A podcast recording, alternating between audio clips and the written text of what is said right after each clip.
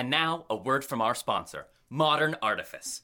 Just another day in New Dice City, a metropolis mired in corruption and crime. Can a new hero roll out to save the innocent? Give me all your dice. Oh, someone help me, please! Stop right there! Who are you supposed to be? Dice Master! Before you hurt that innocent citizen, I'll have to ask you for a robbery check. Should dice roll? Oh no! A natural one! Looks like you really crit the bet on this one. Kablow! Oh! You saved me, Dice Master! How do you do it? I get all my dice from Modern Artifice. Their high-end stylized dice sets give me everything I need to keep rolling smoothly. So head on over to etsy.com slash shop slash modern artifice and fill up your utility belt today. Another day saved thanks to Modern Artifice.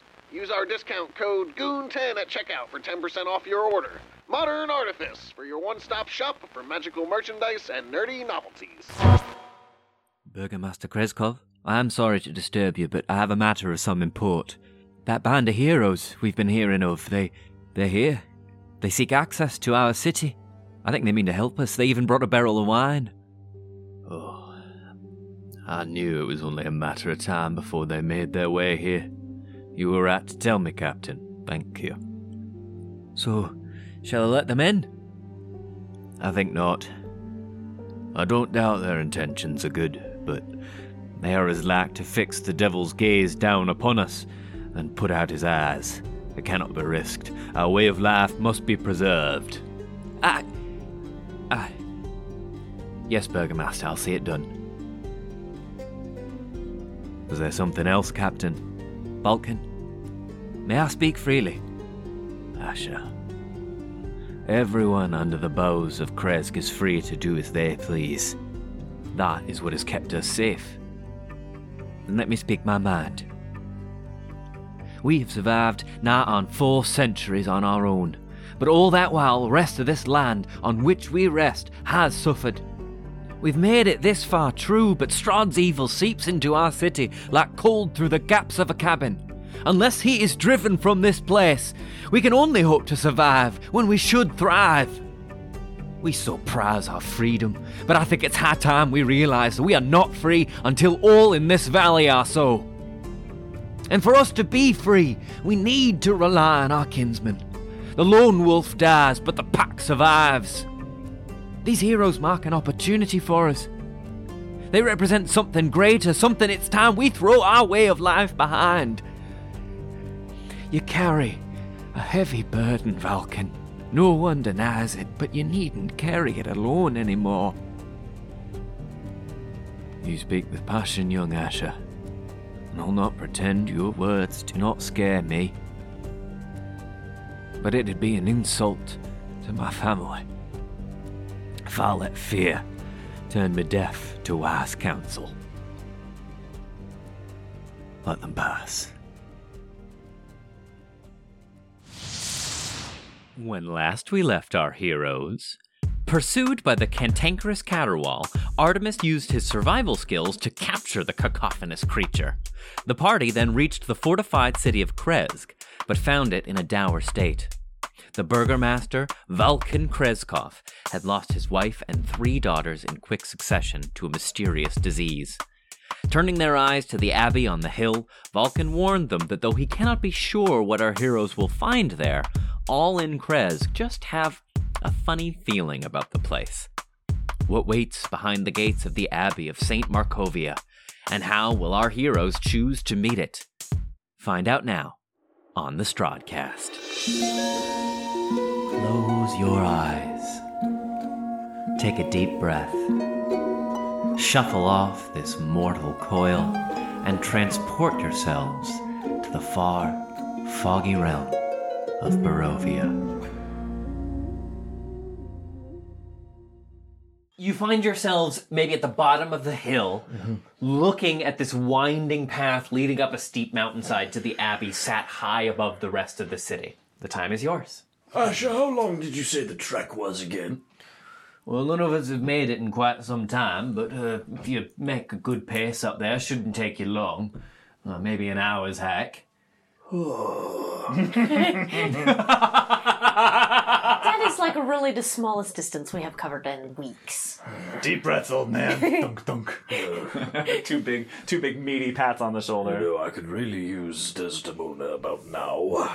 Yeah, where did we leave Desi? We just stabled Did you her. bring the cart here? We did. We rode the cart Probably up. just stabled her. So yeah, sh- but we'll say we'll say you left the cart and stabled her by the burgomaster's mansion. Okay, that's fair. Oh, you know, these old bones, I really, really shouldn't walk the distance. Gets on the horse. right side saddle. From all I've heard your company has accomplished so far, uh, I think you'll be fine having a bit of a hike up the mountainside. Are there any beasts said to live up here? As I say, I cannot speak to what you'll find up there. And you'll forgive me for not accompanying you up the mountainside itself. I must return to my duties. This feeling that you say everybody gets that's not good. What does that feeling feel like? Strange. It's like an instinct, like an intuition. Just the hairs standing up on the back of your neck. And actually, Asher, he turns to he turns to you, Artemis, and says, um, "I think you may have some inkling of what I mean." What do you mean? I do apologize, but I take from the cut of your cloth and your armaments that you are one who wanders these wide wildernesses, eh? Sure. Well, we'll just call it uh, an instinct, a hunter's instinct. Like I say, um, we may be far off base. Maybe whoever dwells up there now is truly trying to help people, but we get a wrong feeling, and it's been enough to keep my people away from the place for a century or more. I wish you luck. Well, if the devil of the darkness has tainted the place, you can be sure that we will flush it out. I can only say I hope. Best of luck to you. You'll receive a warm welcome should you come back down. Oh, we will. Don't you mean?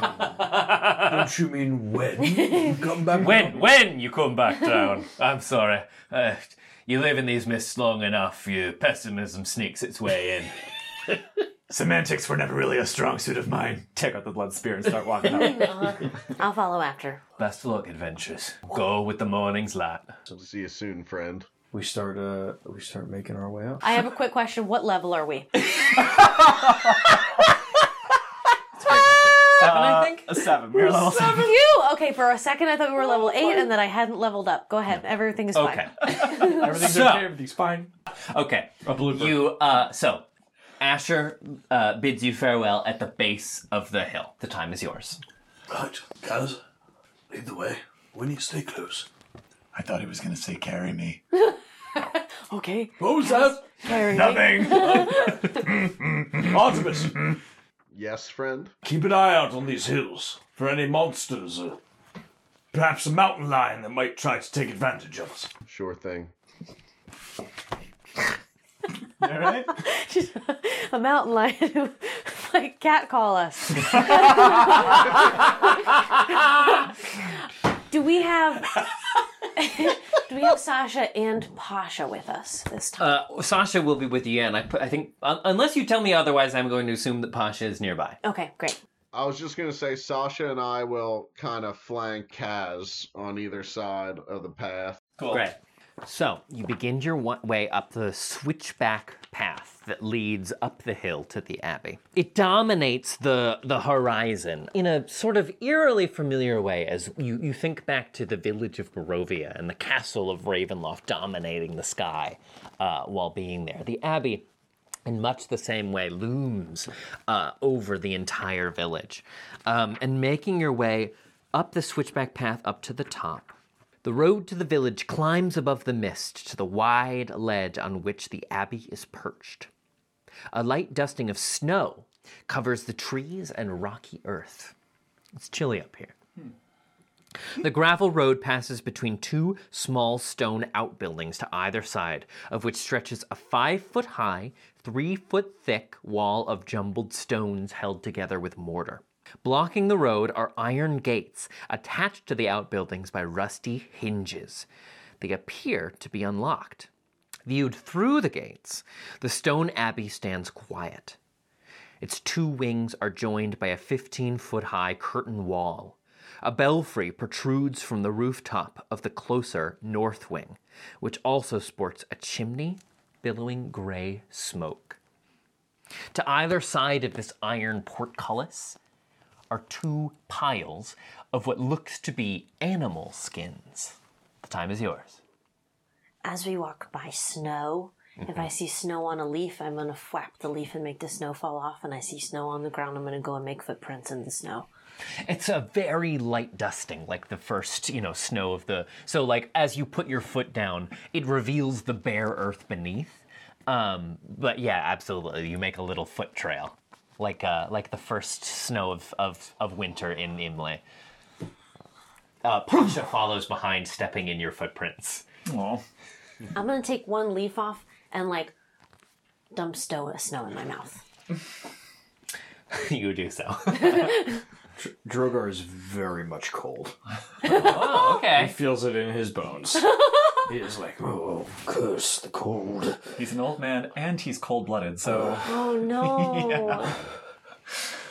Can I uh look at the animal hides or animal skins? Like, are they are they fresh? Are they like Sure. Uh, yeah, you want to mar- walk up to the door and investigate them? Yeah, just kind of like look around. Yeah. hmm Yeah, give me a uh, perception or investigation. Guidance! Ooh. Add a d4. Uh, that will be a twelve. 12. Uh, so you make your way up. They don't appear. Um, uh, they, uh, these look a little weathered and old. Uh, whatever animals these belong to were skinned a long, long time ago. But as you approach them, Artemis, you are startled to find the one, the uh, the one on the left, a snout like a wolf pokes its way out from between a couple of the skins and starts sniffing curiously around the air as you approach. Uh, so I back up, uh, draw my weapon, and invent. Like, is it like how big is the snout? Is it like It looks like it looks like a like a dog's or, or a wolf's snout. like dog or wolf? it looks like a wolf. It's recognizably a wolf's snout. Uh, okay. I don't want to just shoot it. I'm sure I have some type of food on me or something, right? Sure. Yeah. Uh. Yeah. You all- you all have some rations. Some rations. Uh. Yeah. Do you want to p- present a bit of a bit of kibble for this? Uh. Yeah, I'm gonna. I'll just say like easy boy, and I'm just gonna toss it like in front of it, and then I'm gonna see what what's about to emerge from this. You do pile so. Of skins. And as the maybe rasher of dried bacon comes to settle in, in front of the pile of skins, the the snout again Oh god, Scooby Doo. and emerging from the pile of skins, Please be Falkor the Luck Dragon. Come this wolf snout gives way to a human head. One ear is human, the other is the large, uh, sort of protruding antenna of a donkey. Ooh. What? As this head pokes its, its way out of the skins, it looks around and its eyes come to focus on you, Artemis, and says, Oh, visitors? Visitors! Oh boy! We never get visitors! And this creature crawls out of this pile of skin. As described, his nose and mouth is the snout of a wolf. Head of human with long, stringy black hair. One ear is human, the other is a donkey ear. His legs are uh, leonine, like the legs of a cat or Yeah. lion, and he has a donkey's tail. And as he emerges, he quickly snaps up the rasher of bacon and scarfs it down, and then looks at all of you and says, Oh boy, welcome to the Abbey. Well, my name's Otto. I open the door, it's what I do.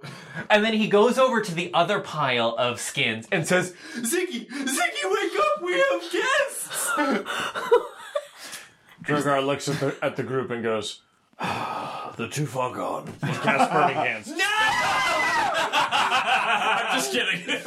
Um, and as he goes over and shakes the other pile of animal skins like a child on Christmas morning who is excited that Santa has come. Oh my Uh, goodness. another figure emerges uh, from the pile of skins, this time uh, a, a, a woman whose half of her face is covered in lizard scales. Oh my One of her eyes is a cat's eye, and uh, as she emerges, you see both of her arms are these huge, massively disproportionate to her the rest of her body gorilla arms. Whoa. Wow. Uh, she kind of climbs out. She does not seem quite as excited as the other, but she kind of climbs out. Uh, she has a hood still up over her head, obscuring some of her more animalistic features. And she r- gets up and starts wringing her massive gorilla hands together uh, and says, uh, Hello, I'm Siegfried. I, uh, um, I, uh, and the other one, uh, like, goes to her and says, It's okay, Ziggy. It's okay. It's what you do. And she says, um, I am Siegfried. I, I welcome visitors. It's what I do. So, hi. I'd like to take out another or two more rations actually. And I I'd say, Well met, friend. I'm Artemis Silverbow, and these are my companions. We mean you no harm, and I offer you some food. Uh, uh, Siegfried looks a, a little nervous, and she kind of stares at you hesitantly, almost looking like she wishes she could slink back into the pile of animal skins, like like Homer Simpson into the bike. Um, but the other, Otto, keeps like whipping his head back and forth from Siegfried to the rest of you. He's like, He's fucking goofy. yeah. Oh, thank you very much. We are well fed from our master, but I won't say no. and he like snaps up what you've offered and continues to down it. And like as he's as he's chewing on it, he looks back to the rest of you and says, Are you all here to see the master? I guess that depends on who the master is. Still chewing uh, on his bacon, uh, Otto continues to speak. Oh, well, the master is the kindest, most sweetest, most generous, most nicest, most smartest, most bestest, most beautifulest master anyone has ever had. Rolly? Yeah. Oh, what's your name? Hi, hi, I'm Winnie. Oh, hi, Winnie. I'm Otto. I open the door. It's what I do. wow. Is your master really, really that nice? He is the brightest candle that has ever been lit. Oh. I, I'm gonna tug on Pasha's whatever night, nightshirt, and I'm gonna say, "Does he seem cool?" Well, uh, he certainly seems friendly enough, though I've never seen one of his kind before. Can I roll something to see if I see like Frankenstein markings upon these creatures? Sure. creatures? Do they look natural or do they look like they've been sewn together? Great. Uh, yeah, give me a perception check. Drogar will make an Arcana check too. if That's okay. You wanna? Yeah. Yeah, go for it. It's a seven total. I'm pretty distracted. You look over them. There are no seams. It's it's it's strange. It's like where the human flesh meets the fur or scales or whatever it is. It's like a very clear divide. But they don't. But it seems like they just meet each other. There's no Mhm. stitches or or, or Mhm. sutures or or anything of that nature. Okay. So Drogar studying them rolls an 18, which gets him a 22. Arcana? Yeah. Looking Ooh. looking at both of these creatures and seeing the sudden shift of humanoid to Uh, your inclination, Drogar, uh, like just looking at them off the first bat, I think is probably and because you chose Arcana. I'm going to assume your first instinct was like some sort of polymorph, Right. Uh, or or uh, some sort of um, transfiguration magics, right? But it does not smack of that. Hmm. Um, you do not yet. You do not get the like faint, uh, lingering ley lines of arcane magic on these on these folks. Tell me, Otto. Oh! Oh, Trevor! Oh, my name's Otto. I open the door. It's, It's what, what he does. yes. Uh, Otto. Siegfried. What's your profession, Otto? I open the door. It's what I do. What line of work you in? Yes. what line of work you in, Otto? As you're doing that on purpose, and I don't appreciate it. I am, and I'm sorry. I'm done. I have to do it once. Can you tell me how it is that you acquired such parts of other animals? Oh, our master saved us. That is why we serve him now. What did he save you from? Terrible illness. Certain doom. Like you were really sick? Oh, I whole family. Ziggy here is my sister. We were most certainly doomed, but we came here hoping for the Master's help, and he made us all better. And what's more, he gave us purpose in life. Now I know what I was put on this earth to do. I open the door. It's, what, I do. How many times do you get to open the door? Well, we don't get a lot of visitors these days, so yeah, this is the first time. This is the first time ever you got to open the door? Yeah, I'm very excited. I hope I remember how to do it. I- In all of this, what is Ziggy up to over there? Uh, she looks very nervous. Ziggy greets new guests. That's what she does. She did it, and I am hoping that she's thinking just something else happens. Mhm. Hey, Ziggy, Yeah, do you think that the master is as nice as he thinks the master is? the Master did save us, and he is very beautiful, and I am grateful for the home that he gives us. Are you okay? She's fine. She's just a little shy. Otto, mm-hmm. do you remember what it was like before you were transformed? Oh, I do. The pain, the bandages, the medicine that never helped, the misery of watching your family in pain. Oh, I don't care to think of it. Ever since we came here, the Master has given us a much better life. And where is the rest of your family now? All throughout the Abbey. Oh, I am only, we are only here to greet guests and open the door. It's what we do. Head inside and you'll meet the rest of our family and learn what it is they do. Do you want to come with us, or do you have to stay out here? Oh, I would very much love to accompany you. I'll show you in and introduce you to the master. He is the brightest, smartest, sweetest, kindest benefactor anyone can hope for. And Ziggy, would you like to come with us? Uh, I, uh, I sh- should stay here and attend to my duties. It's what I do. I think you did a really great at your duties, and and we've never been here before, and we're a little scared. Oh, well, if you're feeling scared, I guess I could help. Do you want to stay here with me and my friend Pasha? Okay, that might be nice. Okay, yeah, stay right here between me and Pasha. Oh, good job, Ziggy making friends. I'm so proud of you. Well, uh, can I open the door now? Please, Otto. Oh, it's what I do! and he makes his way over to a little, uh, sort of like, uh, uh, uh, uh, um, what do you call? Um, A crank? yeah, yeah, yeah, yeah, you know that raises a portcullis. you Yeah, know? yeah, Uh, and he start he puts two hands and like uh, fervently starts uh, uh, cranking it back and forth, and the heavy iron bars of the portcullis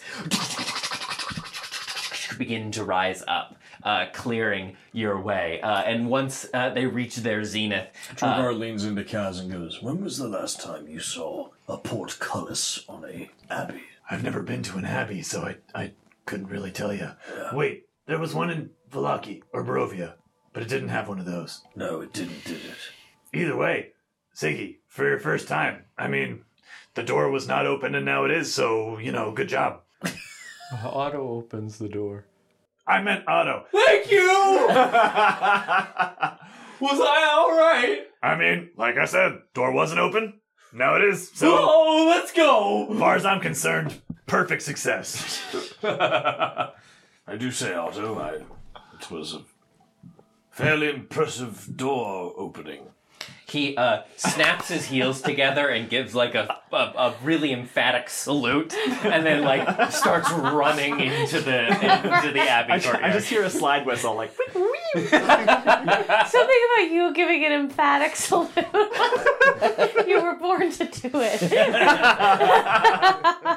much like Otto, he's been waiting his entire life to just give an emphatic salute. I'm Uh, already sad.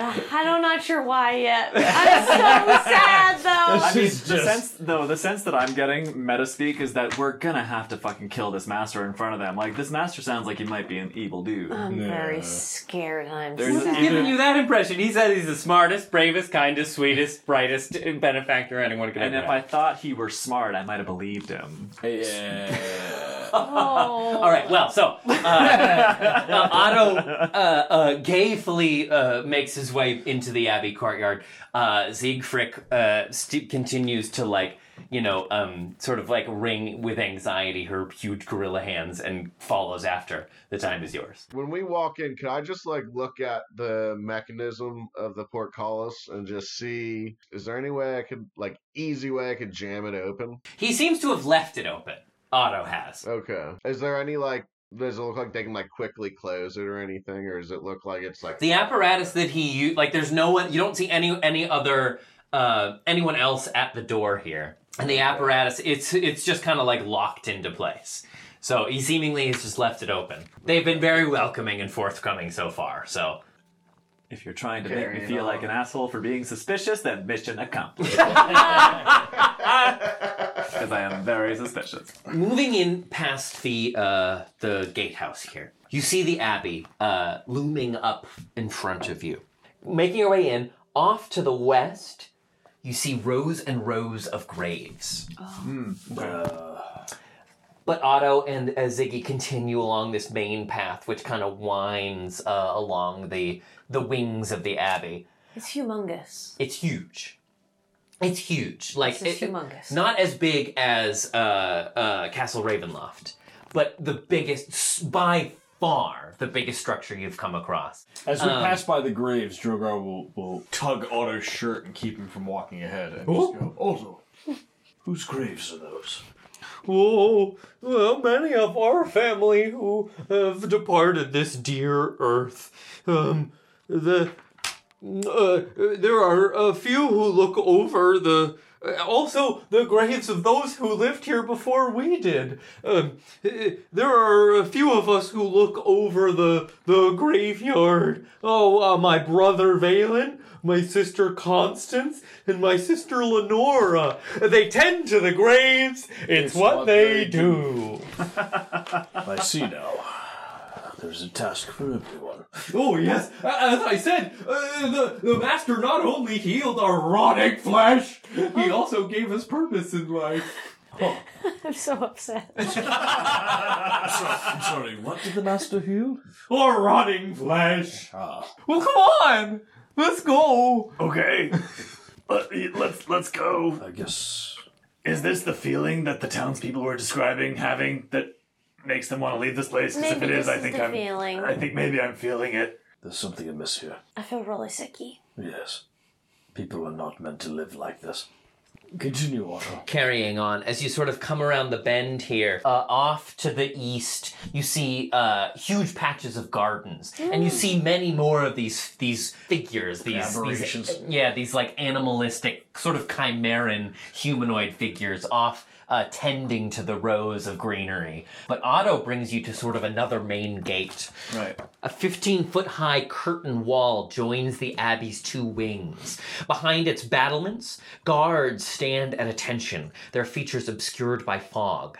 Below them, set into the wall, is a pair of 10 foot tall wooden doors reinforced with bands of steel. To the right of these doors, mounted on the wall, is a tarnished copper plaque. Does it say anything? It does. Making your way up and looking at the copper plaque, it says, May her light cure all illness. Oh. Um, It is It- weathered and beaten, and you kind of have to squint your eyes a little bit to read it out. It looks like it's been weathered by many, many years. Siggy, who is the lady that that sign is talking about? Oh, uh, well, I never met her. Mm, The master doesn't say a lot, but someone else lived here before we did. Uh, this place was named after her, I think. Oh, that's. Is Do that for Saint Markovia? That sounds right. She cured all illnesses? Until, well, she couldn't cure death. Yeah. Is. Do you know anything about Miss Markovia? And is your master, like, trying to keep doing what she was doing? Well, I know that she wanted to, f- to fight the bad man, uh, the devil, uh, and the master certainly wants to as well. That's good. We didn't get here until way after she was gone, and the master reopened this place. Knowing that he's a enemy of the devil's makes me a little less apprehensive. Yes. Oh, he hates the devil. Oh, as do all of us. I tell you something, Otto. So do I. This is Zigbert you're talking. Mother. Tell you what, Zig Toe. Devil sucks. yeah, yeah, that that's what I'm told. I want to. I want to look at these guards that are obscured by mist. Give me a perception check. That's a fourteen. Not but scarecrows. They're just scarecrows. Scarecrows, They're okay. not real guards. Correct. Otto is still merrily waking, making his way through this sort of inner courtyard entrance. I'm gonna skip up to Otto.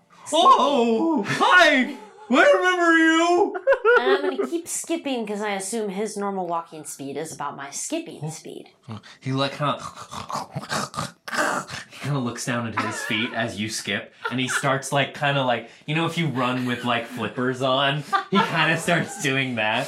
Whoa, this is fun! Bit of like a Jack Sparrow run. Yeah, yeah. What kind of vegetables do you grow here, Otto? Oh, green! That's a really good color. Do you I think so. Do you grow carrots here? No, just green. Dang it! Got to something else. That's it. Drogar, Drogar looks at Pasha and goes, uh, "Just keep your wits about you." Yes. Okay. We're in a strange place. He gives him a wink. I shall uh, make sure you all are very safe. Drogar will give him a little, like a, uh, like the gentlest of like pats on the cheek, and just kind of walks on forward, uh, and heading toward Otto and Kaz and Artemis and everybody who's leading toward wherever Otto is taking us. Yeah. Yeah, I think the one or one or more of my weapons are just like loose in their Okay. scabbards. Great. But yeah, but Kaz is not. Yeah, the leather strap that my mace is attached to its frog in is definitely open. if there's like a snap or something, just like that's unclipped.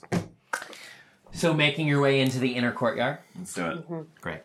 Making your way inside, the thick fog that fills this courtyard swirls as if eager to escape. The courtyard is surrounded by a 15 foot high curtain wall, which stand, which, on which stand several guards with their backs to you. Or so it seemed at first. It's clear now that these guards are merely scarecrows. Wooden doors to the north and east lead to the abbey's two wings. In the center of the courtyard is a stone well fixed with an iron winch, to which rope and bucket are attached. Along the perimeter, tucked under the overhanging walls, are several stone sheds with padlocked wooden doors, as well as three shallow alcoves that contain wooden troughs. Two wooden posts pounded into the rocky earth have iron rings bolted to them. And chained to one of these wooden posts is another humanoid with bat wings and spider mandibles in place of their mouth. As you make your way in, you see the creature bound to the wooden post spread its bat like wings and beat them against the air, trying to take off rapidly from the ground. But as it, as it uh, ascends, the, the, the iron chains are manacled around its neck, sort of snap taut, and it falls back to the earth, scrounging in the dirt. Otto, who's that? Oh, oh, that's Morenza. She has the sickness. She has it? Yeah. You see, the Master healed our flesh a- a- and gave us purpose in life. But sometimes we get a sickness if we forget what it is we're supposed to do. What was she supposed to do? Fetch water from the well. She forgot to do that. Oh, she asks the questions. Yikes. Yikes. Yikes. That's a big Yikes. Yikes. So she is forced to be staked to a post. Well, hopefully she'll get better, uh, and then uh, she'll remember what it is she does, and then everything will be okay. I'm gonna cast sending. Okay. I'm gonna send a message to Morenza. Okay. And I'm gonna say, Morenza, ask me anything you wanna ask me. The voice that comes back and touches your mind, Winnie, you f- you double over and fall to your knees as screaming torment fills your head. What am I? What am I supposed to do? Why am I here? Ah! and it cuts off. And you can see Morenza sort of squirm and tug and pull and batter against the chain that binds her to this post. Uh, and sort of, and like her strength spent, she just kind of falls over and begins kind of like rolling and writhing in the dirt of the courtyard. And I think I see Winnie like double over. Do I? Do I see you like? Mm-hmm. Yeah, I fall think over? I I just like fall Yeah. to my knees with this voice ringing in my head, and I'm just like watching her. Winnie, are you all right? This is horrible. There's something wrong. There is something really bad.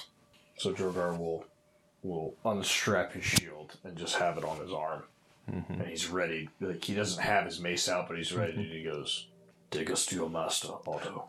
Okay, just just wait here for a little bit. I'll go fetch him. Very well. While he goes to fetch him, I'm just gonna walk towards Marinza and just watch her.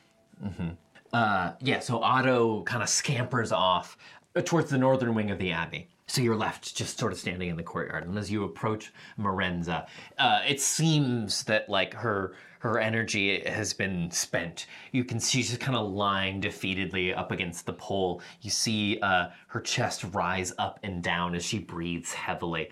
Uh, around her neck, where the manacle is fastened, you can see it rubbed raw um, and uh, and scabbed over. Um, and she just looks up at you with uh, with sort of doleful eyes, clacking her spider man- mandibles together. I'm gonna just walk right up to her if I can get like as far as I am from you to me, Mm-hmm. You do so. and I'm gonna just take out Tallyho and hold him. You're Marinza. She just kind of like throws her head back a little bit, spreading her spider like mandibles, and just a sort of hissing sound like air escaping uh, through cracks in a wall escapes. Can you talk, or not really?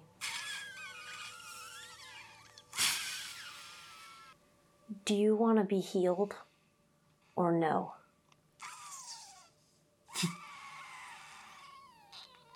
This is the worst thing you've ever done. Drogar, Drogar will, will ste- seeing Winnie where she is, will step up to Winnie and kind of put a hand on her shoulder and just go, I think we do not have all the information yet.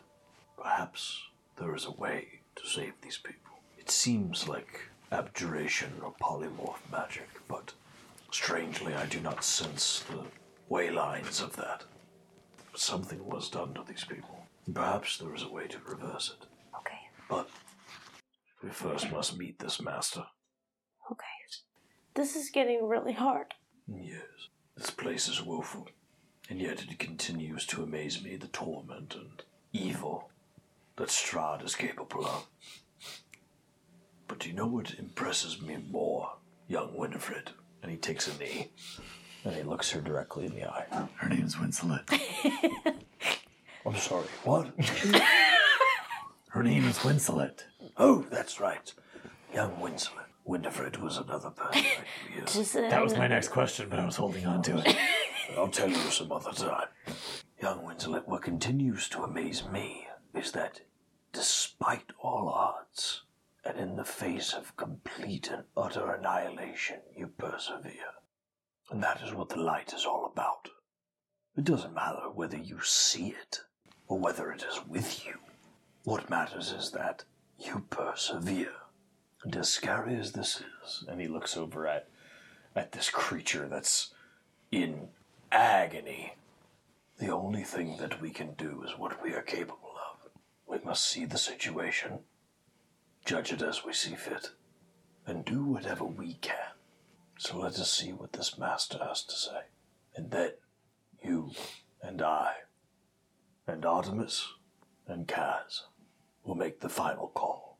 And Drogar will stand upright to his full dragon height. At which point, um, you you see Otto making his way back down into the courtyard, accompanied by another figure. The figure walking beside him now, also small. They're all also a little stunted. They're all like between like four five and five one. All Oh, these wow. individuals. They're short. Yeah, they're a little stunted. A bunch of Kristen Chenoweths. Yeah. And Danny DeVito's. It's me! I'm the master! Making his way back, you see a difference in Otto's body language. He looks a little more like reserved and tucked away. And he actually, before he even reaches the rest of you, he kind of scurries back. He, he looks at all of you and gives you another little wave and sort of a wide, toothy grin and makes his way back to the, um, the front courtyard and back to his post. He opens the door. That's what he does. Right. The figure now approaching you uh, looks like a man with a, uh, a, a sort of pale, dirty blonde beard, goat horns coming up out of his uh, the hair that matches the color of his beard, and directly to the side of his head, what looks like the head of a baby, sort of sat positioned between his shoulder and the Oh. side of his face. Like a tumor. Like One of his legs is human. The other looks like a the the the broad, powerful leg of a black bear. One of his hands is human. The other is a crab's claw. He sort of shuffles his way over to you. The baby's head appears asleep, dreaming blissfully, while his eyes fix on each of you appraisingly. Here he is, if you want to see him. Oh no, I don't. I don't. Uh, I regret it. I regret seeing him. Are you fucking kidding me? I said to Campbell today, I'm like, we're gonna get into some dark shit. Are you okay to go? I take it back. No, I'm not okay! I wasn't ready! Consent can be withdrawn at any time. there we go. he hobbles his way up to you and and uh and gives like a deep bow, holding back his crab claw in a sort of salute. Um, and then brings himself back up to his full stature and looks at you all appraisingly and says, Clovin yeah, Belview, at your service. What was that? That's Kay asking, not Kaz. Clovin Belview. Otto has informed me that you wish to see the master. Yeah, we're here to see the master. Please.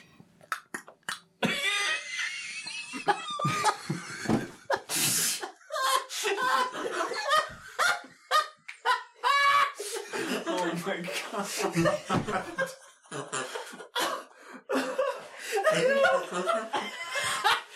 know when someone That got me!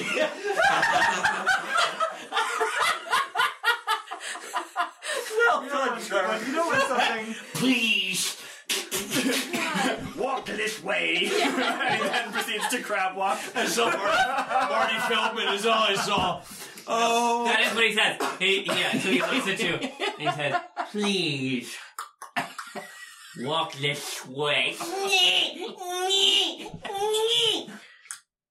And then he turns around and starts shuffling back towards the north wing. I just look at Kaz and go, Good God. And Kaz just crab walks up the steps. he said walk this way. Yeah, Drogar follows. I don't, I don't know what this is supposed to accomplish. oh, Lord. Has this ever happened to you? Ah, my organ. Sounds like you need a dice tray. Our sponsor, C4 Labs, is the place to get TTRPG accessories for any type of gamer. From dice towers to trays, coasters to computer cases, C4 Labs has what you need. Check out these testimonials from actual goons. As a Valentine's baby, I got the love of my dice Valentine's dice tray. Now life really is like a box of chocolates, and I always know what I'm gonna get. It's dice! As a man who knows his wood, their walnut top drink coasters with built in dice holders drives me walnuts! But that's not all. For added spooky fun, C4 Labs also has a plethora of Call of Cthulhu themed accessories. Here's Kay, our resident keeper of arcane lore, to tell you all about it. I got the Cthulhu dice tray with matching dice tower. They whisper the secrets of the universe to me while I sleep. So head on over to c4labs.com today and use our special coupon code GOON15 at checkout for a 15% discount code. discount on your order. That's G-O-O-N 15 for 15% off your order. C4 Labs, quality craftsmanship for quality gameplay. Moving into the north wing of the Abbey, Clovin uh, brings you through the huge swinging double doors into what appears to be a fine dining room. Gentle sounding music trickles from above, played on a single stringed instrument by some unseen master. The ground floor is one large 50 foot square room with arched, leaded glass windows. A cauldron sits on an iron rack above a fire in a hearth, while above the fireplace mantel hangs a golden disc engraved with the symbol of the sun. In one corner, a wooden staircase climbs to the upper level, while in another, a stone staircase descends farther down. Several chairs surround a wooden table that stretches nearly the length of the room. Wooden dishware and gold candelabras are neatly arranged on the table, standing behind which is a young woman. She's in a fine, elegant dining gown, and a wedding veil covers her face.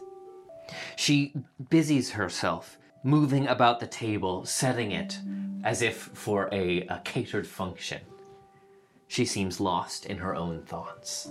As you enter into the room, Clovin turns back to you all and says, The master will host you for a fine dining affair. We'll be having shellfish. I'm sorry.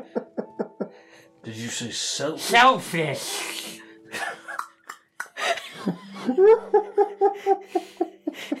Shellfish? You heard what I said.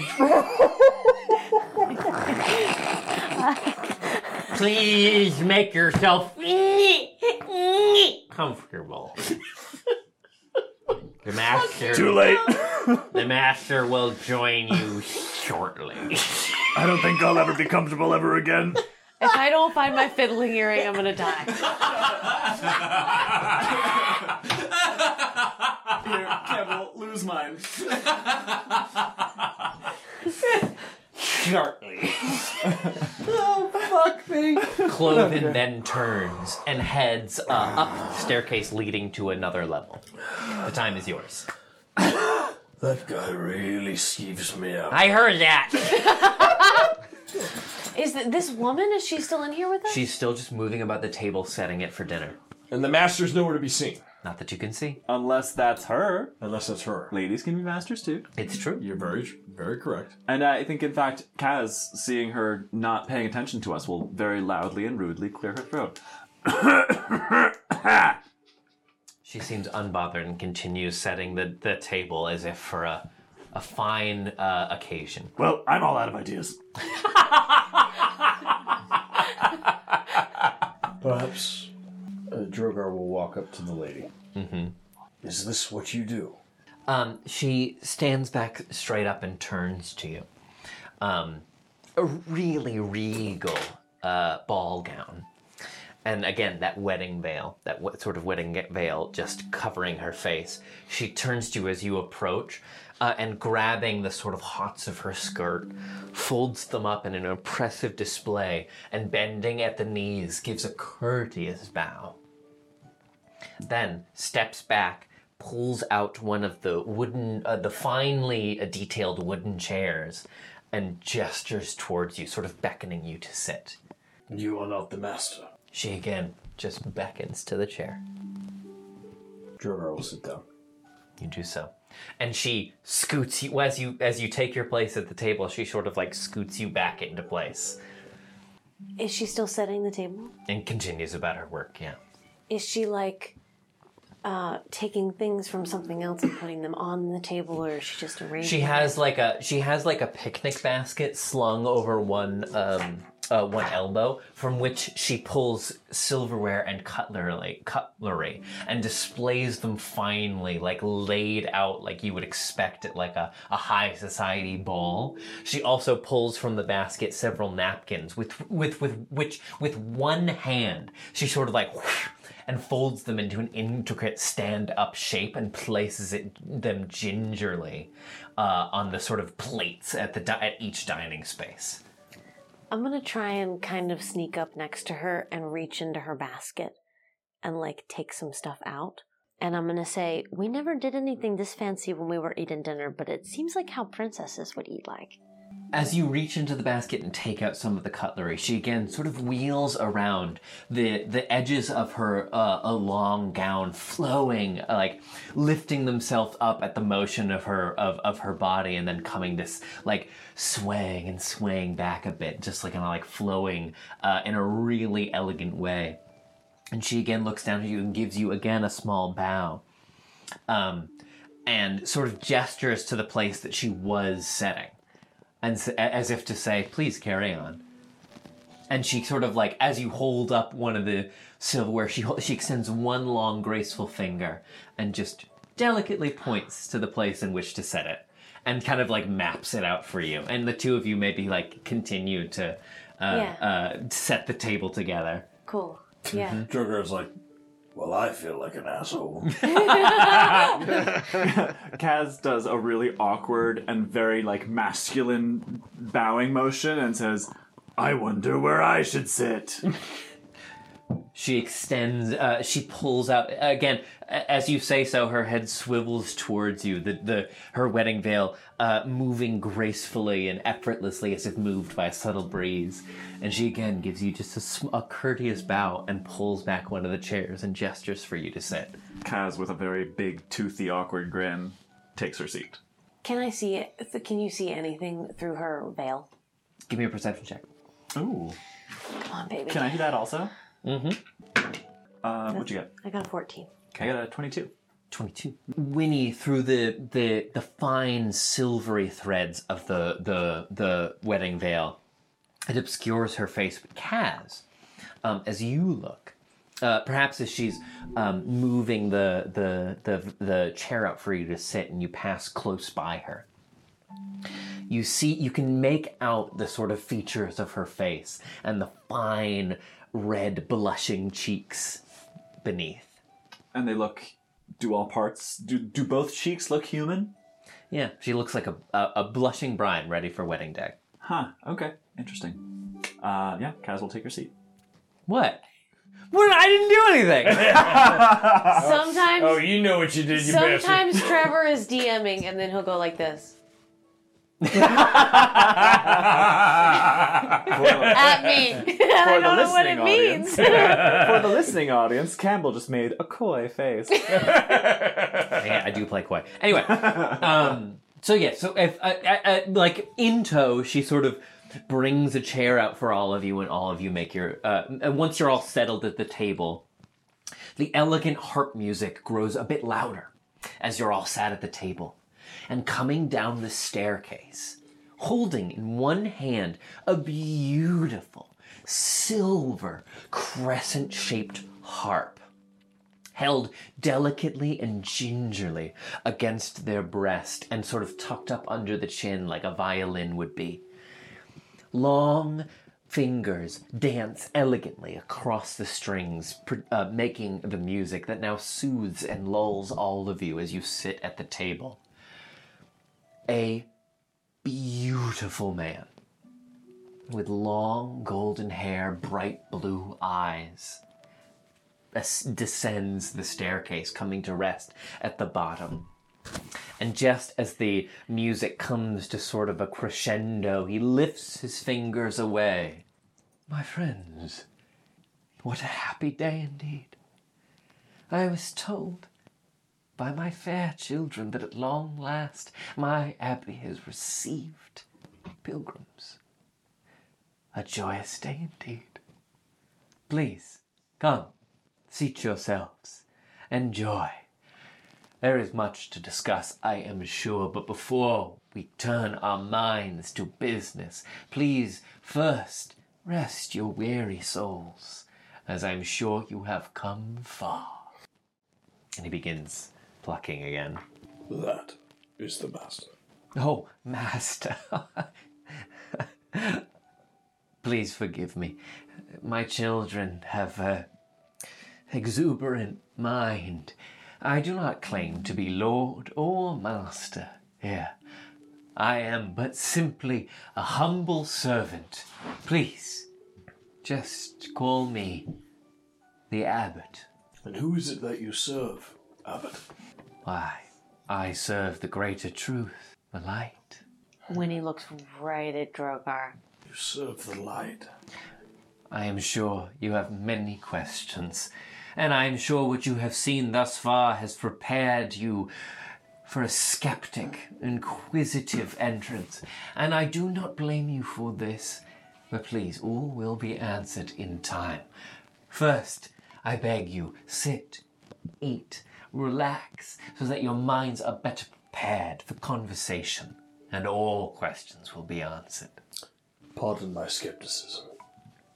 The last time we were offered to sit and eat and relax, we found ourselves at the mercy of the devil. Ah, more than pardoned. I more than understand. Uh, please.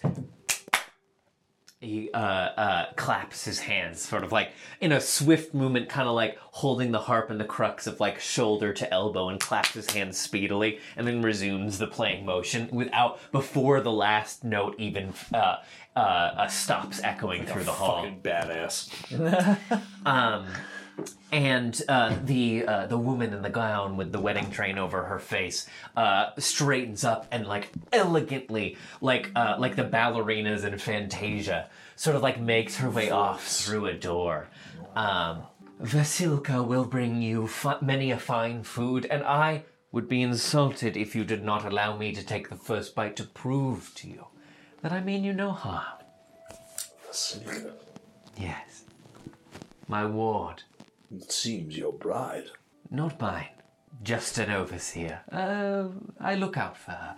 Why is she dressed like a bride? All will be revealed in time. Uh, but first, please, I do implore you to rest your weary heads and minds. Sit. And at that moment, Vasilka uh, does come out with two trays held elegantly, balanced perfectly on her hands, one with drink, the other with uh, sort of an appetizer course. Jesus Christ. And she sets the she sets the jugs For four down. people? Holy shit! the first tray she sets down uh, accompanies three jugs, all of different vintages of wine, the ones you are familiar with. Um, the other, she she sets some fine foods like uh, some like uh, uh, like tartar and like rabbit legs, uh, finely Whoa. seared. Uh, she set places down before you. It's like it's like uh, the sort of appetizers you would expect at a catered event for a fancy venue. You know what I mean? Um, she places a plate in front of each of you with a sort of smattering of appetizers, um, and then uh, quickly makes her way back to the kitchen. Please, eat and ask your questions. I am an open book. I'll hop up on my knees so I can get up on this food. Yeah, Kaz, Kaz has just like a tiny little rivulet of drool going like down the- the side of it's like the Indiana Jones scene. Bad dates. Yeah. It's like running down her tusk. He just like a little moves drool. around the table, taking just pouring out just a sip from each of the goblets of wine set before you, and like one of the tenders, you know, of the of the appetizer set on each of your plates, placing it onto his own. Takes a sip and samples each of the foods placed before you. Satisfied? Can I still do some type of check on the food, like to make sure, like it could be something he's immune to or something, or That's a good call. Sure, yeah. Um, call it survival. Okay. Call it survival. Uh, may I? A may Trevor do that failed well? story. I was gonna say, call it survival. A memoir. that is a twenty-one. Woo! You beat me, so yeah. Artemis, you're no stranger to 20, 22. Sorry, I can do math. That one also beats mine, so yeah. Artemis, you're no stranger to like like being skeptical of things proffered to you. Um, but inspecting the food, seeing the way that he imbibes it, you do not pick up on anything suspicious. You your your fears are laid to rest. I think I'm gonna not drink the wine, but I'll take a, a, a little. I'll eat a little food. It is savory and delicious. In fact, arguably maybe the best thing that you've tasted since you came to Barovia. I think Drogar for the first time lets his guard down. Mhm. I think for the first time he actually he picks up this rabbit leg and just smells it and and and just succulent, just eats it succulently, and is like, It just melts off the bone. It is the finest thing you have tasted since arriving here. you just you see this weight leave him. Mm-hmm. Mm-hmm. I'm- It's yeah. spiced and like and cooked to perfection. He just takes a bite. And He's like, oh, I shall offer fine cooking. I shall offer Vasilka your highest compliments. Please do so. I'm feeling the same thing. I'm kind of, I'm like up on my knees and I kind of see you doing that and I like relax and like Mm-hmm. eat some and I'm going to reach for if I can see the if the champagne is available, I'm going to try and find it. Uh, uh, uh. Everything in moderation, my dear. There's some time yet before you are able to join us at that table. Have some cranberry juice. Joker, Joker looks at Winnie and go, like mid bite. Um, Gotta be more slick than that, kid. Kaz watches Artemis, uh, also is trying to adjudicate the like survivability of this food, and is Yeah. like sort of not getting a sense of it, but sees Artemis and like picks up on him getting a good Mhm. sense of it, and uh, does not have a refined palate. Just starts like like scarfs food down. As but I think a, a moment passes, and she sort of realizes that like, oh, this is perhaps a bit too fancy for that, and she kind of just scarfs it slower. like she still she doesn't she- it's not it's not so much like as it is like take a handful and like and, like place it down and then take another handful Kaz, I might invite you to try chewing the food. I've been chewing. got any other advice Please, my friends, uh, you must forgive me. Uh, please do indulge me in some in some opulence. This is a dark place and so full of terrors. Uh, please do indulge me in seizing on a bit of refinement and peace where it can be had. But do not hold my tastes to your censure. Enjoy. It is for you. Forgive me. Refinement and peace are things I'm not used to. Especially those two words, refinement and peace. She has other gifts. I'm just proud that I pronounced them right. And I hazard a guess you have not seen much since arriving here in Barovia. Am I correct? Yes. Well, as promised, uh, now that we have filled our bellies of a sort, and at this point, uh, Vasilka again comes out with a main course, uh, a roast pheasant for each of you, finely garnished with lemon and and uh, rosemary, and places it before each of you. It's like, and it's like you know the legs stick out with those little like like fluttery tassels at the end, and yeah, yeah, yeah, and there's like a nice like mash and coleslaw as a side. I bet there's a name for those things. I'm, tempted sure to, that I'm there tempted is. to Google it, but I'm not Mhm. going to. Drogar, se- Drogar sees this place in front of him and kind of has this like little flashback of him and another person with a meal prepped like this in front of them and just looks at it and just looks up and thinks that he sees another somebody looking at him and then it's gone. A special someone? Maybe. I don't know. Um, Whose name begins with a T and ends with a Atanya? yeah. Um, yeah, so sees that and it's just like, Abbott, Yes, my friend. Why all of this? You know us not. For all you know, we could be servants of Strahd. Though it is true I have not met you, many a tale of your exploits has reached me here, even in the closed off city of Krezk. You are the ones, are you not, who rescued a wayward princess from the devil's castle, defy him at every turn, stopped a monstrous tree from destroying city after city, defeated an army conjured by one of his most faithful servants, and rescued more than your fair share of poor Barovians. Well, when you put it that way, I mean. yes. This is the least. This is the least I can do to proffer thanks to heroes. There are not many who carry themselves with such repute in this land. I am merely thankful that you have come to my humble abbey, and I make you this offering as a token of my friendship, cooperation, and further partnership. It doesn't seem like, in all the times we've been fed food and sat down to talk freely about stuff, it doesn't seem like there's a whole lot of incentive to go against Strahd. Indeed. He rules this place with an iron hand. I have had first account of his terror and power. And in fact, that is indeed why I am so glad you have chosen to join me here for dinner this evening. Unless I must miss my guess, it is your intention to defeat the devil, yes? Mm-hmm. Nothing short of it.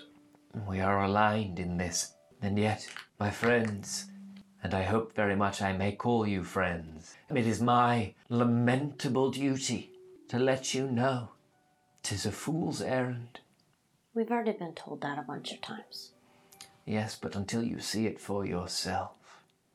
The devil is master of this place. Even if he can be killed, he cannot be defeated. If you will indulge me, I shall tell you my story, my coming to this place. For long ago, I heard of a dark realm obscured by mist, captured in the clutches of a devil.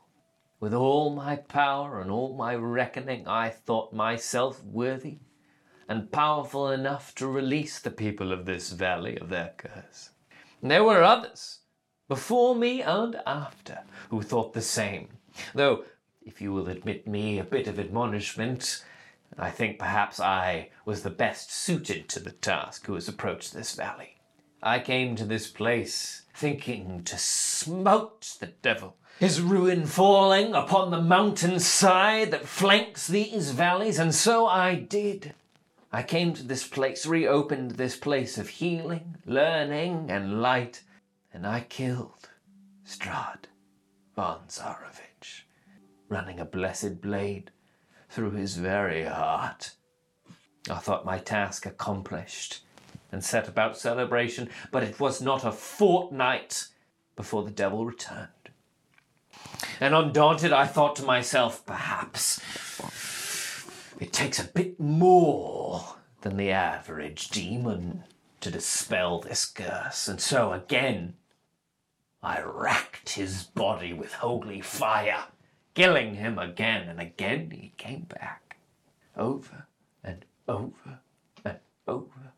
He returned time and time again, no matter the manner of dispatch I employed. My friends, there is no defeating the devil through force of arms. I am loath to be the one to deliver this news unto you, but please, my aim is to spare you the madness and suffering I have endured, and to show you a better way. As I'm sure you have collected thus far, the devil is bound to this place not by hatred, not by ruin, not by madness, but by love.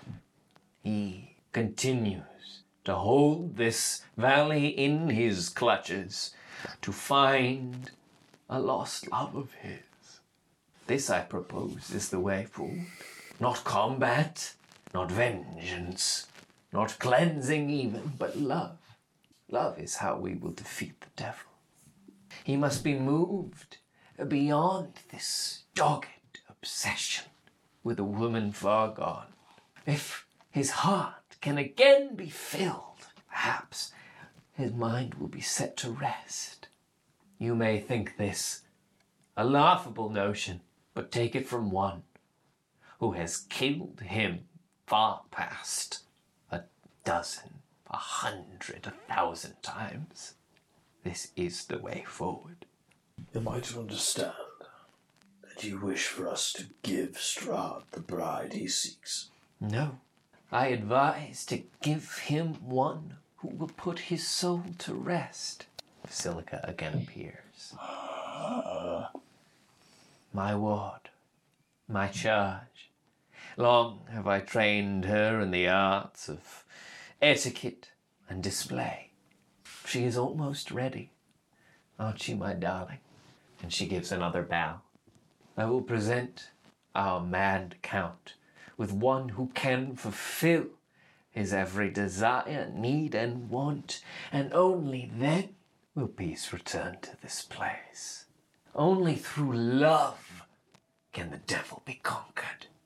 This and no other way. Kaz is immediately like on the verge of raging. Uh, she like the moment oh god the moment she realizes that Vasilka is like this sacrificial lamb. She like spits out whatever bit of pheasant is in her mouth but like holds it in for just a second. And just two clenched fists rest gently on the table. She says The man has not one, not two, but three brides already, and was about to have a fourth. How much do you think he needs? How special, to be fair, she's a great cook. How special do you think she is? That that is what is going to put a stop to his reign of bullshit. I understand your skepticism and am sympathetic. When first the notion appeared to my own mi- mine own mind, I thought myself a fool. But Vasilka, she gives another bow. Tell them, tell them our plight and purpose. And she, uh, and again, the wedding train sort of moving gingerly with the, the, the, the breath of her voice. All of us are put on this earth for a purpose. That is what the Master has taught his children, and it is what he has taught me. I save this valley. It's what I do. Three things. One, what's for dessert? Two, go right ahead, Vasilka, but if I can give you one piece of advice, that wedding train should be at least 300 feet long. I forget number three. Yes, bitch! Yes! Yes!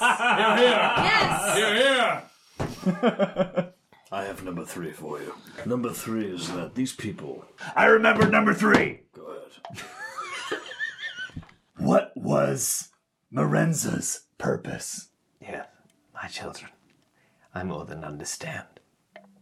You see, when they came to me from afar, afflicted with a horrible illness, born no doubt, I had my mind of these wretched mists that ate their flesh and devoured their minds. My first task in this valley, before I ever set out to defeating the devil, was to help these poor, wretched souls. But this place, I'm sure you have seen it. Our spells, our power, our light does not answer in the way we would expect in this place. This was the only way I could find forward to hear, to heal their wretched flesh, but to replace it with something else. Believe me, I endeavored to cure their souls and mend their bodies. In the end, this is the only way I could find. I hope that you will understand, my friends. This is the best I could do. It is lamentable, their condition, but at least here they have purpose and safety. They are safe from a world who will not accept them. Here, they can find family and a home. Well, you're right. I've watched as each of my friends has tried to pray to their respective gods and been met with silence, or the devil himself invading their dreams. Lucky for all of us, my God imbued in me a rage from the moment I was born that I couldn't shake wherever I am. And I've seen it here as I have anywhere else. So go ahead and wed whatever brainless pot, No offense, you're a really good cook. you want to the devil. I want to try to do it my way. Of course, you cannot be blamed. I will not stop you. I will not hold you or try to convince you otherwise. Eventually, you will arrive at my conclusions. Let me get there myself.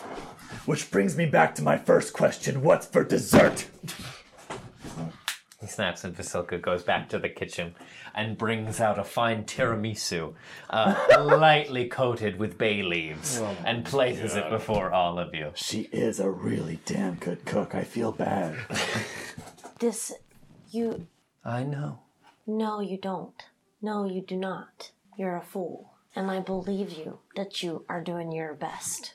But you said you you won't keep us? You won't try to stop us? There's a person chained outside, screaming, trying to get out. It is for their own benefit. You don't know that. What should I do? Release her? Send her to Krezk where the rangers will fill her with arrows? Send her into the wilds beyond where she'll be devoured by some half man, half wolf? I have endeavored to find a solution more humane, more beneficial for my children, and am left with nothing.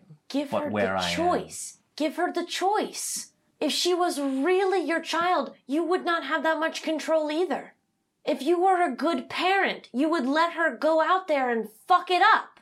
Even if it meant her death. Absolutely. And you are wrong about the devil. No woman can serve him. Because if she goes there willingly to do whatever he wants, he will not want her as much as he will want a prisoner. You and I serve two different lights. And here's how I know why. Though it is true that you and I have the same etiquette of serving the light and doing what's right, and seeking the best path to save all those the light shines on, you do not understand its boundaries, for you seek to play God. There comes a point where the light cannot help those who are damaged, for life is life. And the way that the light shines, there comes an end to all life at some point. And you, as one who serves the light, must know when it is time to lay your cause to rest. But you, dear friend, you've lost that. I see that now with your servants, with your friends. Regrettable. I had hoped we could find common cause, but I do not blame you for being where you are on your journey. As I said, I am not your enemy. I had hoped we could find common cause and joint effort, but it appears we are still very far apart, my friends. We're certainly not enemies. I don't think I would call you my friend.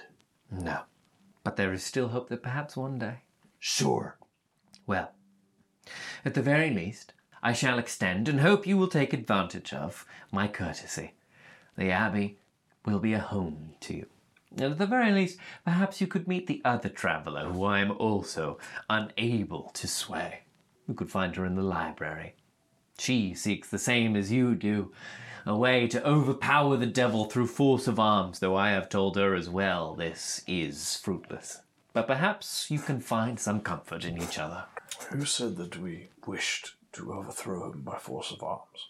I think that was me. To be, to totally fair, that sounds. That sounds. that sounds very accurate. Yeah. What my friend means to say is that we are weighing our options. Nah, I said what I meant. Please, weigh them in uh, whatever quantities are necessary. I hope at least that you will stay the night here in the Abbey. Use it as a place to recuperate, gather your strength back before you set out on your mission again. I would love to go to the library tonight. Can we do that after dessert? Most assuredly. Okay. DM, remind me how long the trek was from. from Do what? I want to stay? How long the trek was from Krezk to the Abbey? Only about an hour. Okay. Jurgar, Jurgar will keep his thoughts to himself, but he will look at the abbot and smile and nod. But he will- he will most certainly look at Kaz and Artemis and Winnie, as in like, we should not stay here tonight. There's nothing wrong with seeing the library. There's nothing lo- wrong with looking around and seeing what there is here.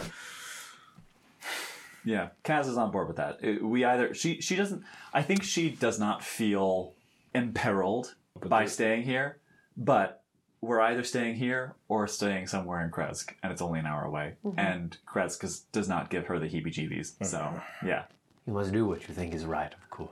There's a uh, a plaque with the sun on it in here, right? Mm-hmm. Yeah, that's yeah. Who's that too? Anyway, now that we've thoroughly offended you, let me ask you for a favor.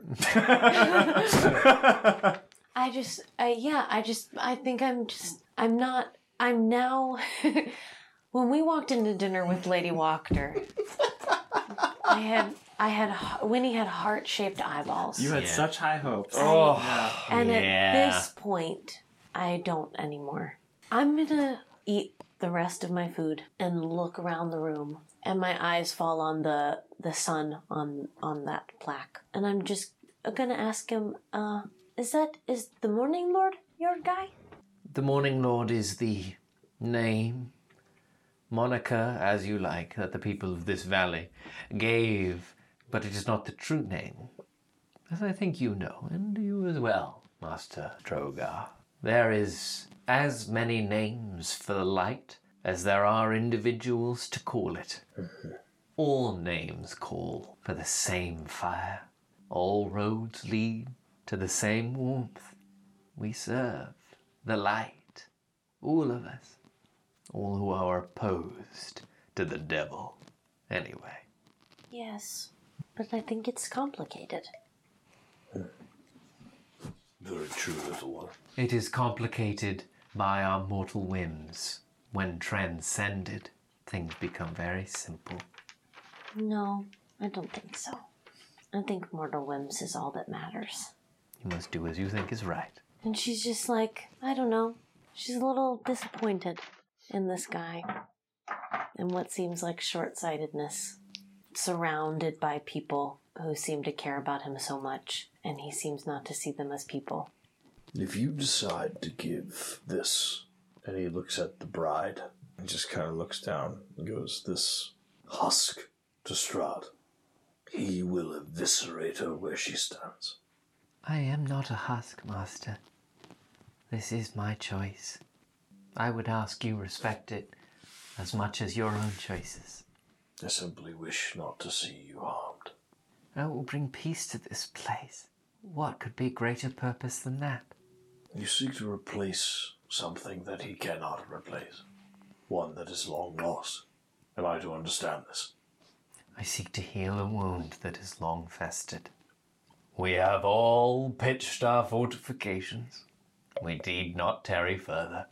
Please, my abbey is a home to you. You may seek out the library if you wish, find the other traveler, or depart. You are bound by nothing and no one. I do thank you for hearing me out. I'm gonna walk over to Vasilka Mm-hmm.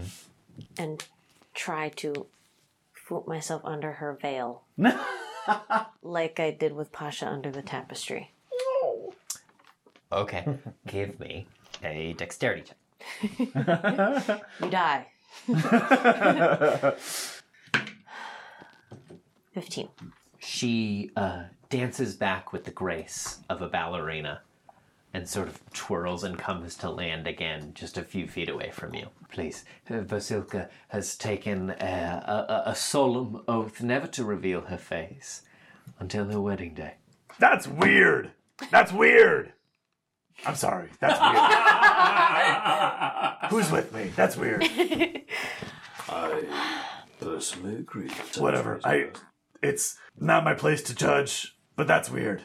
To me, I speak only for myself. I think that's weird. Perhaps, but anything we can do to draw the devil's eye, I think is worthwhile. Drogar looks at uh, the abbot. Perhaps there is a way you can aid us. By all means, if I can, if it was, if it is within my power, I shall endeavor to do so. There are two things that we seek here in Krezk. One, I ask you, know where I may find the bones of a ghost.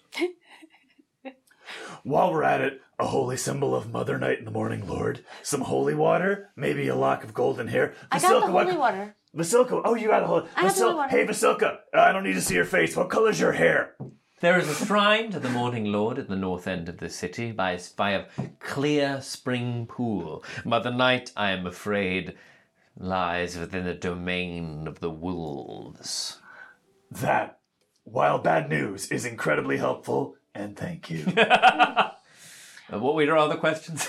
the, the other questions, DM, are the other things we need for our legendary weapons. Ah, this place is a holy one and free of ghosts, I am afraid.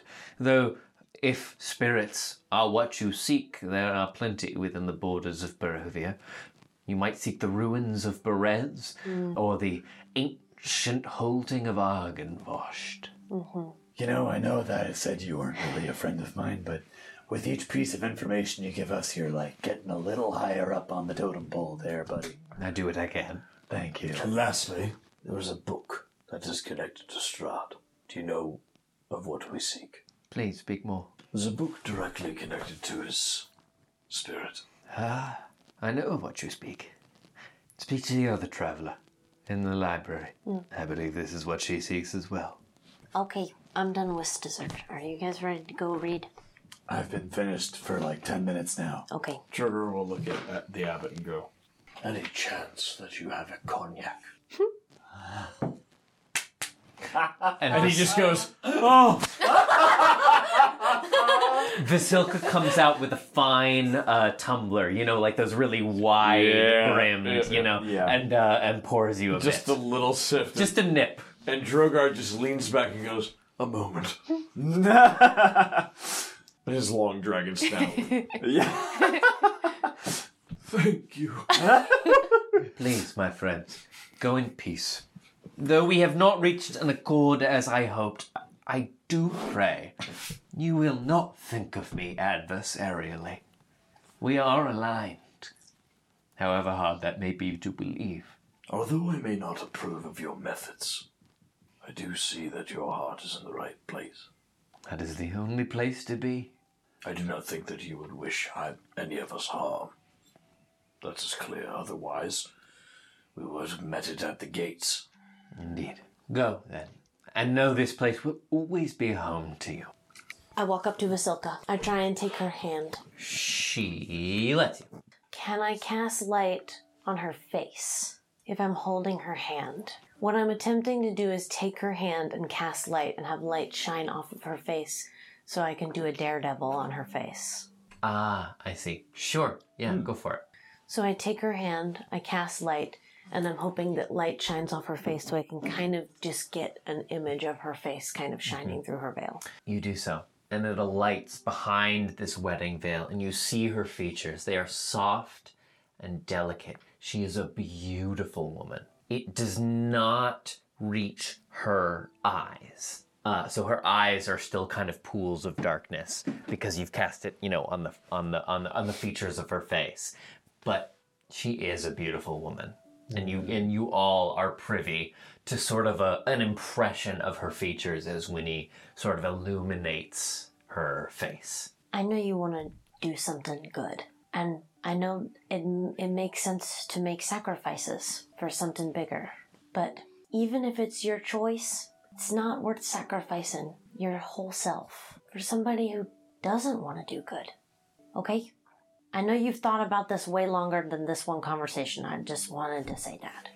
She uh, kind of squeezes your hand back and looks down at you, and you can see again the sort of illuminated features through the wedding veil stare down at you. The eyes still blank, but looking down at you. And she just kind of holds your gaze, so to speak, clutching your hand. And the abbot speaks. Such innocence. We should all draw strength and lessons from you, young one. Uh, Vasilka remains silent. And then I'm gonna look up to Vasilka so that only she can hear and say, was talking to you. She uh, courteously bows again. I'll do a big courteous bow. And then I'll start walking toward the library. Learn how to use a javelin. And then she walks. Incredible. Yes. The solution to every problem is to teach them how to use a javelin. I have Teach five. that woman how to throw a javelin. I think I tried to give her one. I Teach have, that lady how to use a javelin. I have five. I, Do you I- give her a I'm gonna try to give her one. Yeah. I'm trying to give her a javelin. She holds it gingerly in her hands and again just sort of courteously bows. That's not okay. Teach her how to use a javelin, she says to the abbot. I shall endeavor to do so. In addition to etiquette and cooking and looking pretty, she should know how to defend herself with something that is hard and sharp. Should my plans come to fruition, all within this valley will no longer need to defend themselves. Yeah, but we're not there yet, so teach her how to use the fucking javelin. Sorry, I got angry. I'm gonna Let's take, go to the library. I'm gonna take Kaz's hand. Mom, you're yelling again. Come on. you're right. You're right. I'm sorry. Okay, let's go. Uh, Drogar approaches. Pointy end goes into the fleshy bits. Okay, I'm done. Kaz is a mood tonight.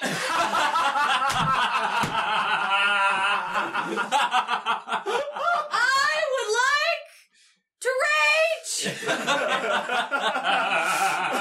I'll drink to that. I'm not there yet, but I'd like to be. Agreed. All right, headed to the library, everybody. Yes, please. Clovin will show you the way. And again, as you Oh, as you make your Oh, way great, this guy again. to the door of the dining room, Clovin appears up crab as if by magic again, uh, and says, "Library, all should be pleased to be given access to the master's private study." Oh my god. I will show you the bell and then leave. I will show you the way and then leave you, for I must attend to my duties. Poor guy's been out of water for hours. He's probably Oh my just God. suffocating. You think the fucker was Holy walking in the desert shit. for nine hours? oh my god. Oh my god. Trevor. All right, let's walk that way. Yep.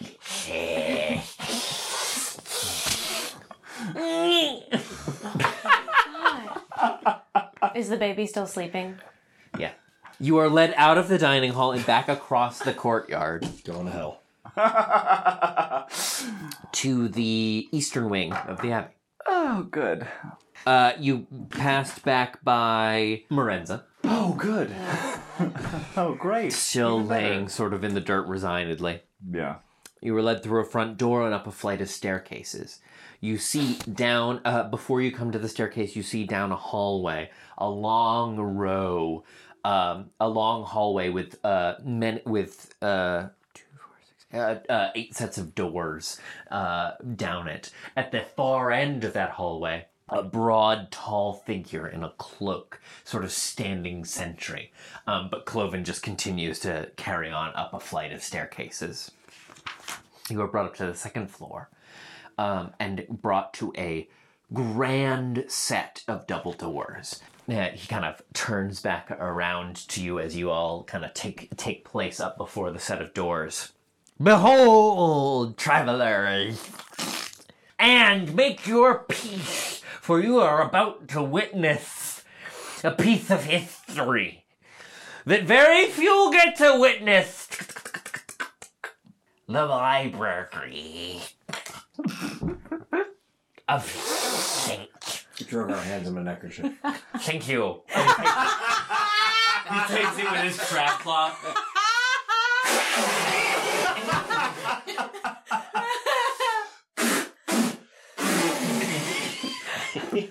and hands it back to you. Drogar just.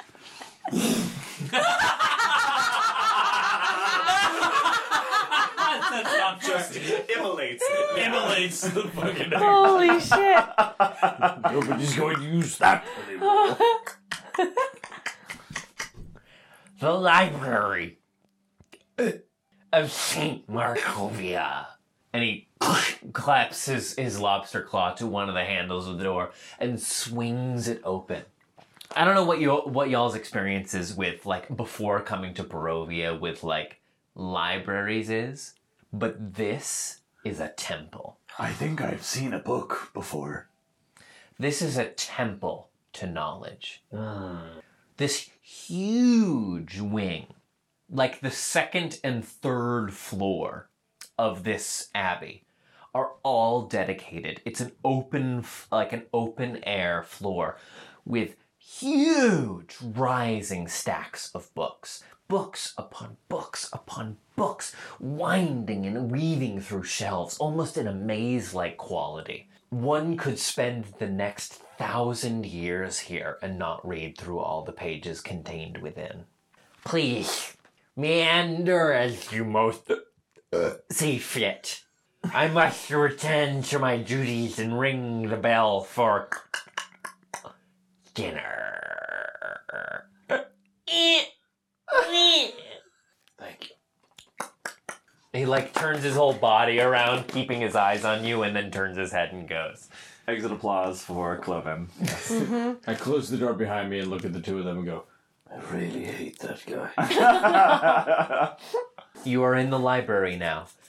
Light filters in delicate three, delicately through uh, tall bay windows, sort of flanking the sides of the abbey, and it is just like I don't know if anyone's ever read Maze Runner, but it's like that with stacks of books. Wow.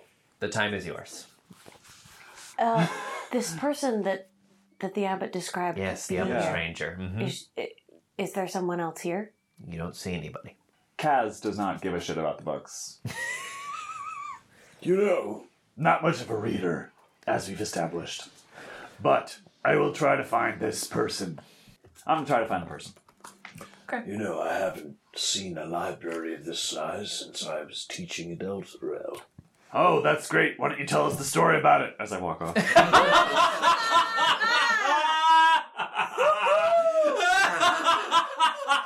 Drogar takes a wide step and keeps up with Kaz. well, you see, Kaz, it all started 350 years ago when I have regrets. when I was accepted as a teacher. You make your way in. You make your way into the meandering stacks. Drogar telling his tale along the way, and it just like cuts it out. And that's how I got adjunct professor. and so you see, after meeting the, you know, the provost, I have regrets. of this, that's when I started to work on my As you make your way into the stacks of books, it's strange. It's reminiscent of when you have made your way through the winding dark woods of Barovia. You almost seem to lose your way amongst the stacks of books.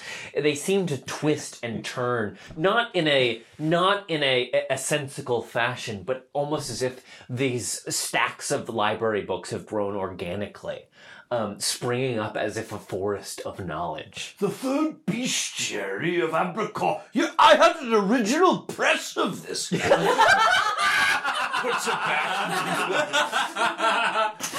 Should I have brought breadcrumbs? yeah, really. But continuing your way forward, bef- uh, after some time traveling and sort of just getting the lay of the land, so to speak, you come across a table at which lit candles are burning merrily. Books and scrolls are splayed across the surface, thrown in a cacophonous order as if being um, perused through and readily discarded in a frantic search for something. But you don't see anyone. The time is yours. Can I hop up on the a seat? If there's a seat at this table, can I? You do so. Okay. Yeah, there's a chair sat out at an odd angle to the desk as if someone uh, pushed it back with the momentum of them standing up. Okay, I'll push it back in and I'll up onto and stand on it and like I'm like there illuminated in candlelight with both hands on the table and I'll pull a candle closer to me and see what's on the table. Spread across. Uh, give me a perception check. All I've done tonight is perceive things. We're doing a lot of perceiving this evening. Don't look at it. Fuck! I didn't perceive very much. We've done a lot of attempting perception. Ah, it's a seven total. You uh, hike your way up there, Winnie, and begin poring over the, the scrolls and books deposited on the table. They all, like, it's just a bit too much for, like, they're all clearly old and detailing geography. Uh, and and you even notice some like epic poems, you know, like of a Homerian style of Saint Markovia's crusade, as it were, to Castle Ravenloft for like three hundred years ago. You know what I mean? But just as you're begin- beginning to dig into the uh, materials of the pages displayed therein, uh, Artemis, give me a dexterity saving. throw. Uh, There wasn't even a skull. okay, 13. Uh, Artemis, you look at Winnie as she kind of clambers up on this desk and begins poring over the scrolls. You get a funny feeling, maybe the hair on the back of your neck starts to stand up. And you kind of just like turn your head back and forth, looking through the stacks, and then you look up. and you see a woman with her legs in a split, one heel against two bookshelves, suspending herself in the air. And just as you look up to take notice of her, she kicks in her legs and begins to fall.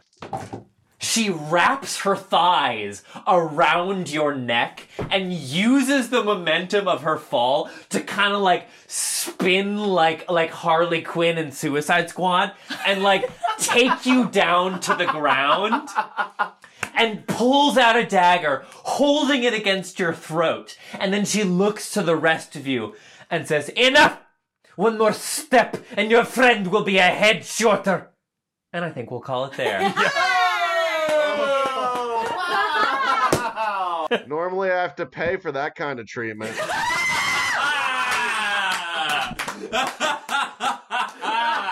dirty bastard. If you don't put that in the episode, I'm gonna. Oh, no, are you kidding? That's absolutely. you dirty bastard. You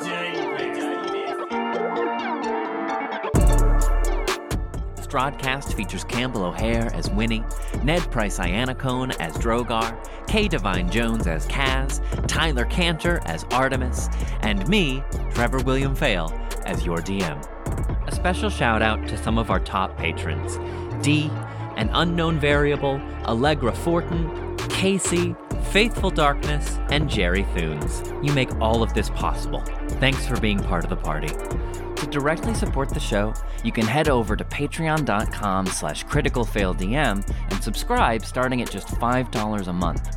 You'll instantly unlock over 25 Goon exclusive extended gameplay video clips, including a bunch of episodes of Goon Talk, our patron only talk show podcast, Kay's Keeper Notes from our Call of Cthulhu campaign, Madness and Mercy, and so much more, with new stuff being added every week. You'll be sent a code for 15% off everything in our merch store, etsy.com slash shop slash criticalfaildm, where you can still pick up a Goon Pin button pack featuring adorable art of the party by Rose and Pomegranate. You'll be invited to our private Discord server where all of us goons love to hang out, and you can join play-by-post D&D sessions with the Gaggle, a community of nerds that regularly display levels of kindness and joy I frankly thought impossible on the internet. If you're not ready to support us financially, there are still plenty of ways to help us out. You can follow us on TikTok, Twitter, and Instagram at Critical Fail DM, binge Madness and Mercy on our YouTube channel, and join us there every other Sunday at noon Eastern Standard Time when we do live listens of new episodes of the Strodcast. Or rate and leave us a review wherever you like to listen. Thanks, Dungeoneers, and take your day with advantage.